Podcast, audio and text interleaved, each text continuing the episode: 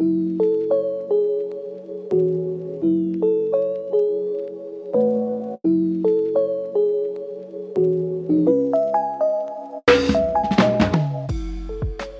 to Tea, a cutting edge podcast exploring the fashion industry through real stories and raw interviews. I'm your host, Rebecca Louie, and my guest today is Merritt Elliott. Merritt is a designer, CEO, and brand builder of companies Current Elliott, The Great, and Emily and Merritt. With over two decades of experience working in the industry, alongside her best friend and business partner, Emily Current, Merritt had so much insight to share about friendship, dedication, and empowerment through fashion. Thank you so much for joining me here today. I hope you enjoy the episode.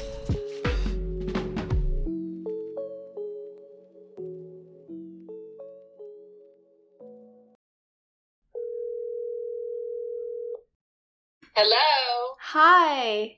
How are Hi. you? Good. Thank you for your patience. Thank you so much for doing this interview with me. Of course, I'm so honored. So, I'd love it if you could start by introducing yourself. What is your name and how are you connected to the fashion community?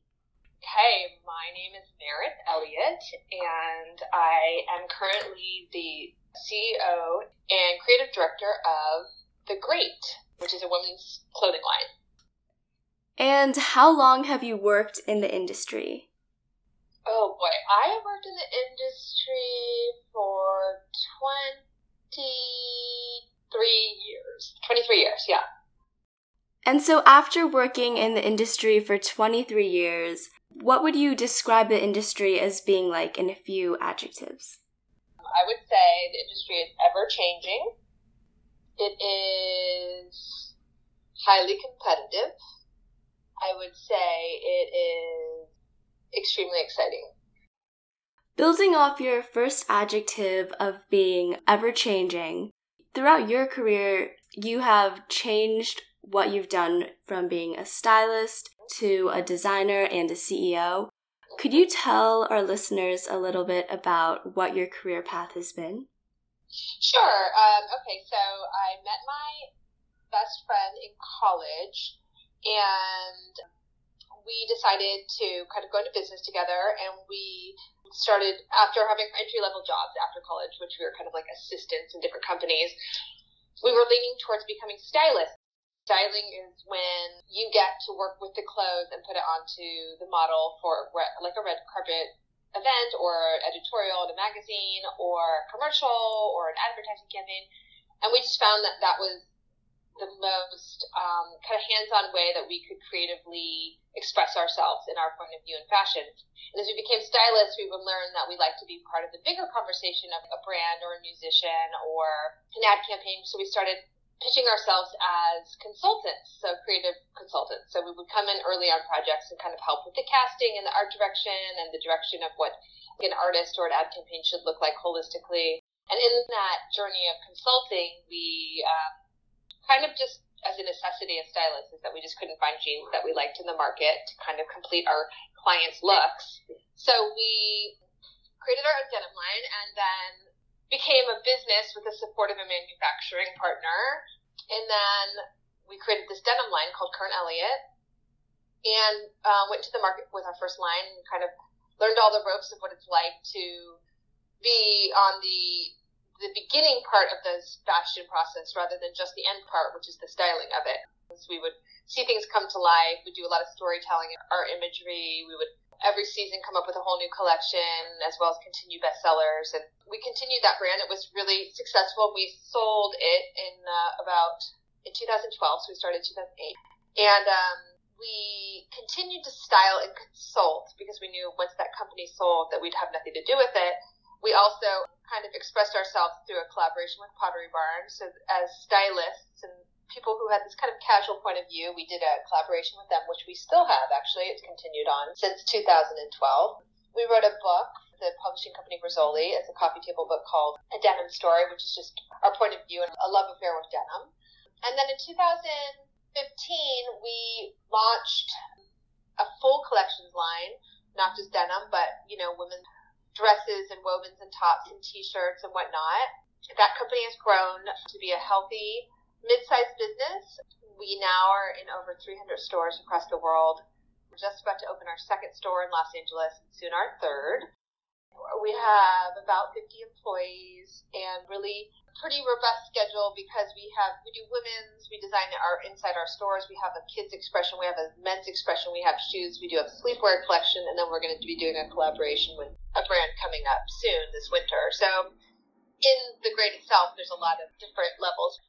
So I guess our day to day is mostly the Great. Do a little bit of work with Pottery Barn. We no longer style, but that's kind of where I am today. Well, first of all, congratulations on opening a second and soon to be third store. Thank Um, you. so this best friend is Emily Current. Yes, yes.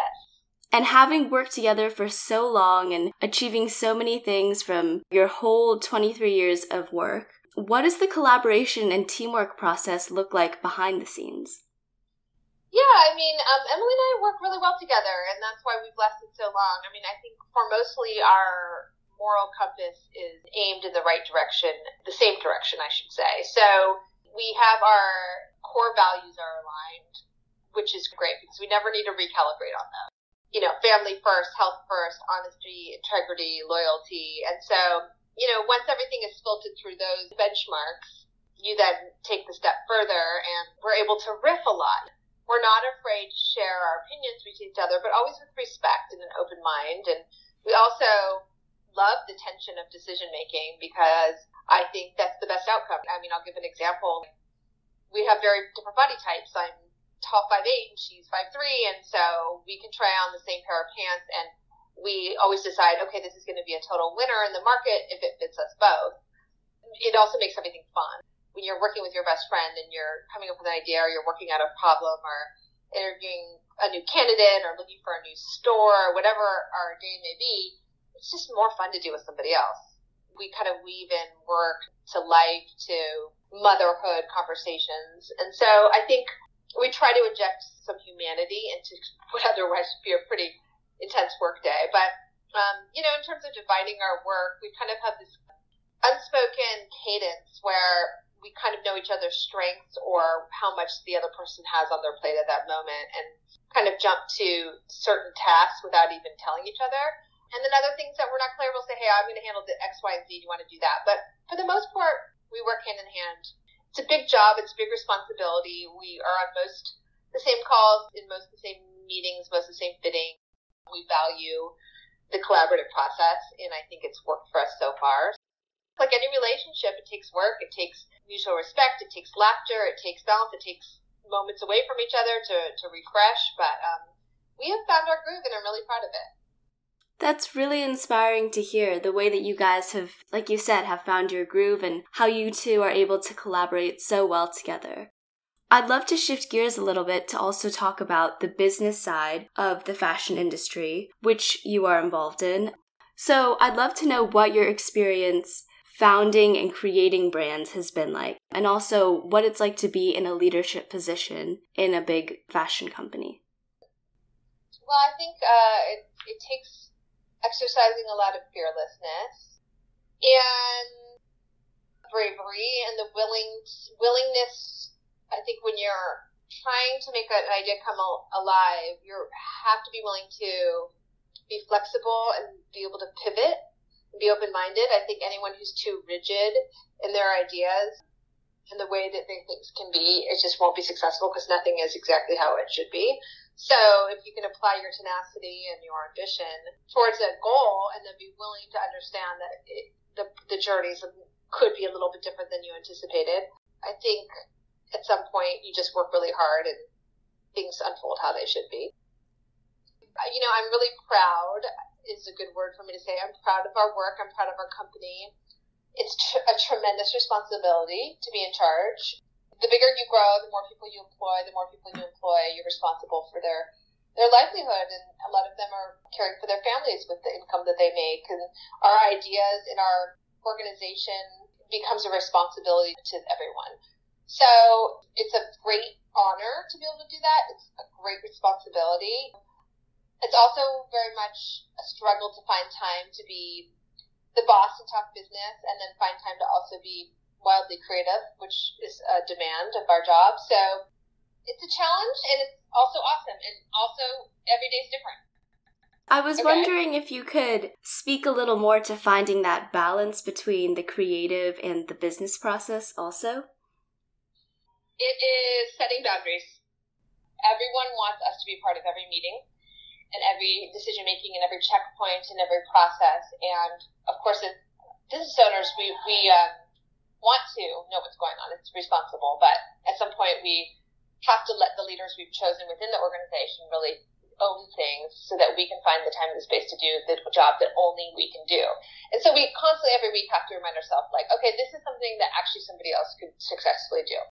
And then we have to look at ourselves and say, no, this is actually something that we only we can do, and that's what we bring to this. That's probably the biggest challenge, to be honest, is finding the time to, to do both. Merritt, you're obviously so driven and dedicated to your work. But speaking as a female CEO in the industry, how do gender roles play into the fashion world? What could you tell me about that? Well, um, you know, I think when Emily and I entered the denim industry in 2007, it was a traditionally a male run garmento industry, and the, the roles that women played were kind of not, they weren't empowered positions. They were important, but they were not empowered. And as we kind of endured that experience and then the years beyond, we've seen quite a shift is that there's been a lot more women that own business, start businesses, or the CEOs, or the CFOs, or the COOs, or, you know, any of the executives in a company where we didn't see that as much. So we were part of a shift of tides where women kind of rose up and this kind of older generation of men kind of phased out of the industry. But it's still a thing. I think those people still exist in manufacturing and whatnot, and sometimes the way that we're treated is such that is feels a little antiquated, but it's way less of an issue now than it was 10 years ago.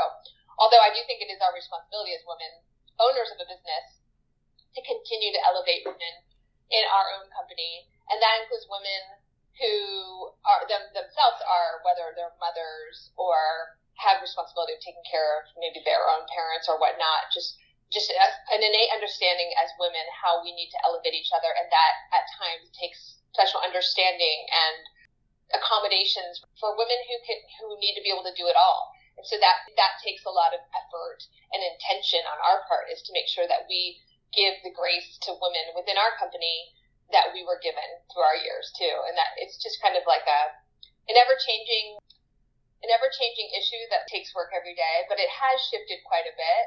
And also, Emily and I have shifted where we ourselves as humans have become empowered and less fearful and less aware of stereotypes, and we've just kind of risen above it ourselves just through time and confidence.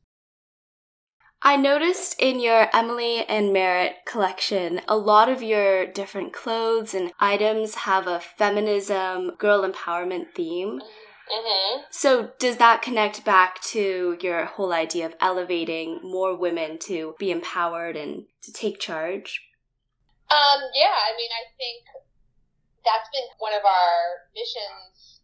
This fearless rising above, you don't have to be one thing, follow your dreams. I know that sounds all so cliche, but since Emily and I kind of grew up together in this industry, we recognized that it took moments of total bravery and carving out spaces for us or making a seat at the table when it wasn't there for us. So if that opens the conversation of empowerment to young girls and if we can be role models or potentially create a company that one day can employ people who are interested in this industry, it's such a great honor. But just just being feeling proud of that and and you know a lot, yeah a lot of the sentiments in our our clothing and whatnot for Emily Merritt is just that that which is just really celebrating power, but but also friendship and really redefining what female friendship looks like outside of just fun and play, and that female friendship can actually be really successful and really create something unique in the world, whatever industry you're in, and that by really working together with a friend that you love, it can be a really a joyful and successful endeavor. Which you and Emily are a perfect example of. Oh, thank you. well, thank you so much, Theo. Um, well, thank you. Great questions. Thank you so much for meeting with me. I really appreciate it. Okay. Bye, Becca. Bye, Merritt.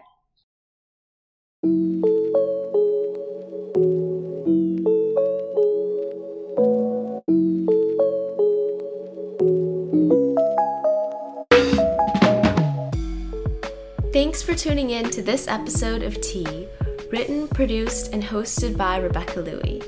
To learn more about Merritt's story, you can read our latest article posted on our website, which you can find on teepdcst.com. Also, make sure to follow the podcast wherever you listen and on our Instagram at teepdcst. Thanks again. Talk to you soon.